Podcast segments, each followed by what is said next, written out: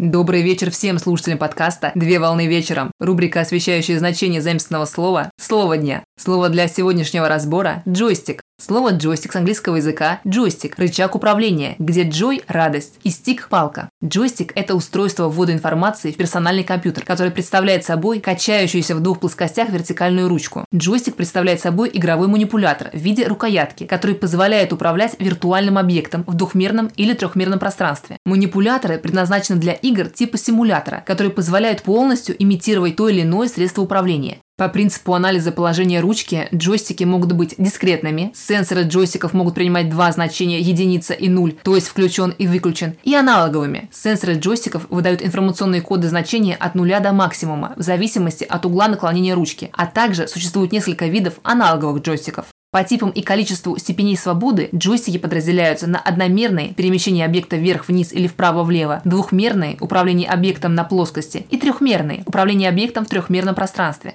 В дополнение к джойстику могут прилагаться такие органы управления, как колесо, мини-джойстик, отдельный рычаг, педали и поворотная ручка. Игровые манипуляторы могут быть по типу джойстика для рук, по типу педали для ног или специальный манипулятор в качестве рычага управления двигателем самолета. На сегодня все. Доброго завершения дня. Совмещай приятное с полезным.